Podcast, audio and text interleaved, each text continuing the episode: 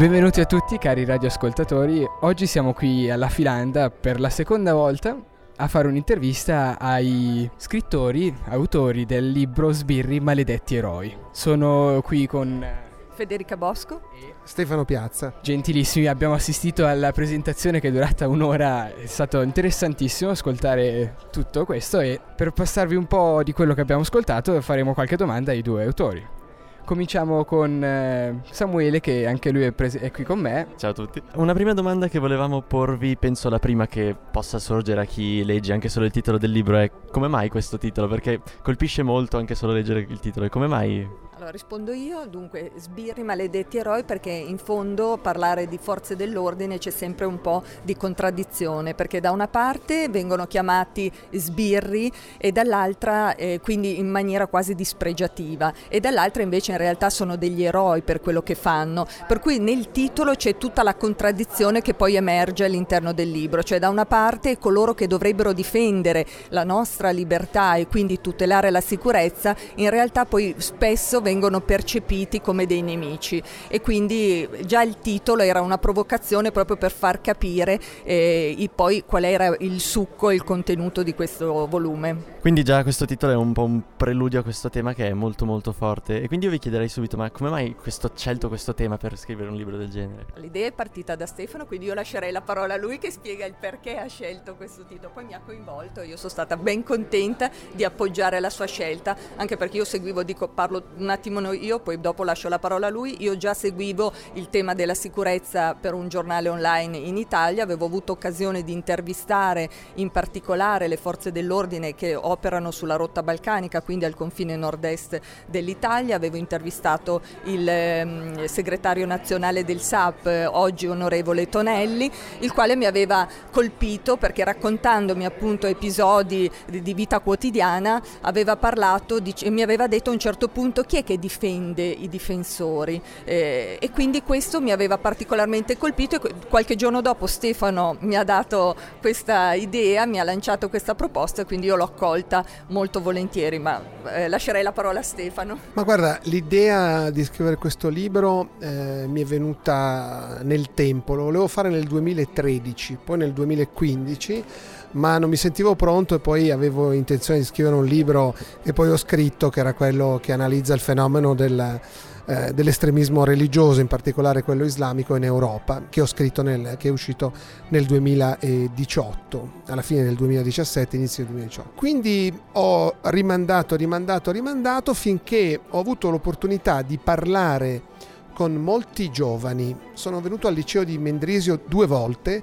a parlare una volta di mafia e un'altra volta di eh, integralismo eh, religioso, radicalismo islamico. E ho colto così tanto interesse da parte dei ragazzi che erano lì che è stata un'ulteriore spinta a dirmi che valeva la pena eh, fare qualcosa che fosse diretto sì che parlasse sì di un fenomeno importante come quello nel quale descriviamo, ma che questo tipo di racconto andasse in quell'aula lì, cioè mi piaceva l'idea che eh, dei ragazzi potessero leggere una cosa come questa affinché non diventassero come noi, perché i ragazzi sono molto meglio di noi, tantissimo meglio di noi. L'ho visto quando sono venuto a Mendrisio, negli occhi di questi ragazzi, nelle domande, nel, nel ragionamento, nel ragionamento che facevano. Cioè, quando si dice che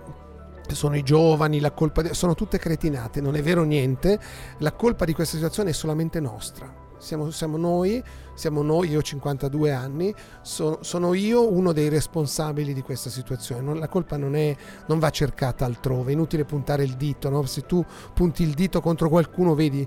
mentre tu punti il dito, le altre dita puntano, puntano su di te e quindi ho pensato che questo eh, potesse essere un progetto eh, che potesse raccontare una storia ma che potesse poi arrivare al cuore della società, cioè ai giovani. Ecco, come mai i, dei, i poliziotti diventano da difensori a vittime e poi accusati, quindi si trasformano in diversi tipi di persone? Come mai questa tutta questa, così può definire? Questa trasformazione che abbiamo ben sentito anche, che avete parlato durante la vostra presentazione. Ah, perché come ti ho detto prima, come, come abbiamo scritto, un, un libro scritto eh, che si basa eh, su, su dei ragio- su, non solo su dei ragionamenti ma su dei dati oggettivi, cioè questo accade perché c'è superficialità nell'affrontare spesso le vicende, cioè non si, non si va a guardare come, come, accadono, cioè il poliziotto interviene, come dicevo prima, arresta due malviventi,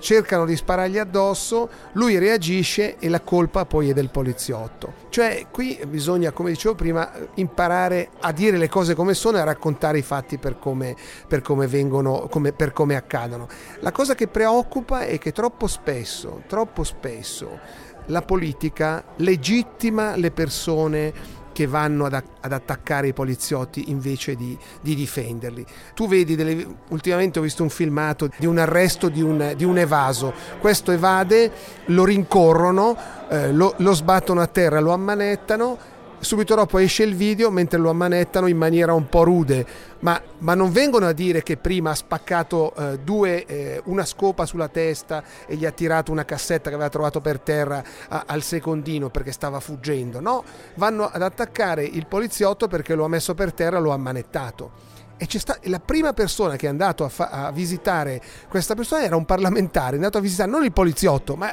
quello, eh, quello che è stato arrestato. Quindi è un problema importante questo. Invece lei cosa ne pensa di questo fenomeno? No, io sono perfettamente d'accordo con Stefano. Secondo me oggi, almeno per quanto riguarda l'Italia, iniziamo a avere qualche strumento per riuscire a rimettere a posto le cose, perché finalmente ci sono stati fatti, sono state prese delle linee dal punto di vista della politica, delle direzioni, per cui è stato introdotto il taser, le telecamere saranno un'altra soluzione che potranno aiutare proprio ad evitare questi fenomeni, cioè le, il poliziotto viene, arresta, eh, magari subisce anche e, e adesso rischia di diventare lui il carnefice. Un domani con le telecamere sulla divisa saranno la prima forma di tutela della sicurezza, perché in questo modo si potrà chiaramente capire chi ha fatto cosa e questo sarà un, un altro elemento importante. Poi è stata approvata alla Camera la legge sulla legittima difesa quindi questo è un altro elemento, passa, deve passare ancora al Senato, però eh, diciamo molto probabilmente si va in questa direzione. Nel, è stato fatto il decreto sicurezza sicurezza, sono stati investiti 50 milioni di euro per eh, assunzioni nuove nelle forze dell'ordine, quindi diciamo che in Italia il segnale è positivo e poi appunto come dicevo anche durante la presentazione importante che ci sia un cambiamento culturale, il cambiamento culturale deve partire soprattutto dai giovani, quindi come diceva Stefano importante sono i ragazzi delle scuole e far capire e questo eh, libro può essere uno strumento importante perché attraverso i racconti dei poliziotti, racconti fatti eh, come se fossero loro a parlare in prima persona, quindi senza ideologia, senza retorica, può essere davvero utile a capire eh, le dinamiche, il meccanismo le emozioni anche di queste persone, perché è importante anche questo, la solitudine che a volte provano, le paure, insomma tutta una serie di emozioni e di sentimenti e poi soprattutto far capire eh, che sono alla fine davvero degli eroi, quindi sbirri, come abbiamo detto, non maledetti, ma eroi, punto. Più che altro, appunto, ascoltando molto la vostra presentazione, eh, abbiamo capito che anche in questo libro sono presenti molte, molte storie e molti racconti da diverse persone appartenenti alle forze dell'ordine.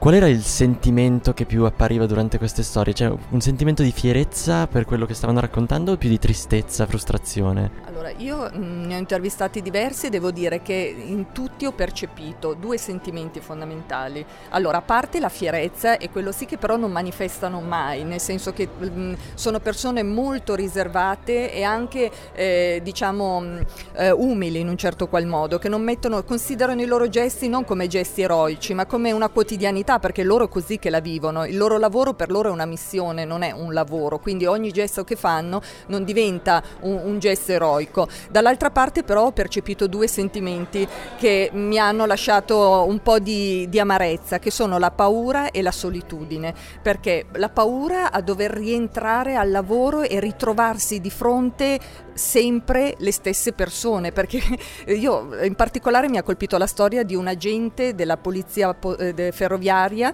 che aveva fatto arrestato e bloccato un eh, terrorista islamico di seconda generazione, quindi nato e cresciuto in Italia, che poi in realtà si è scoperto essere eh, affiliato e quindi che eh, il rischio di attentato era molto elevato. Eh, quando lui è rientrato dopo circa un anno perché era stato ferito gravemente, quindi è rimasto fuori parecchi mesi, quando è rientrato mi ha detto io non riuscivo più a passare nell'area antistante la stazione centrale di Milano perché quella è una terra di nessuno. È vero, c'è il presidio delle forze militari, però in realtà quella terra, quel, quel territorio mi metteva un'angoscia incredibile e quindi la paura ed è un sentimento che li accompagna e purtroppo non hanno un supporto psicologico. Adesso a Milano eh, l'ordine degli psicologi sta iniziando a fare un monitoraggio per avviare un progetto insieme alle forze dell'ordine per cercare di stare vicino alle forze dell'ordine ad affrontare questi problemi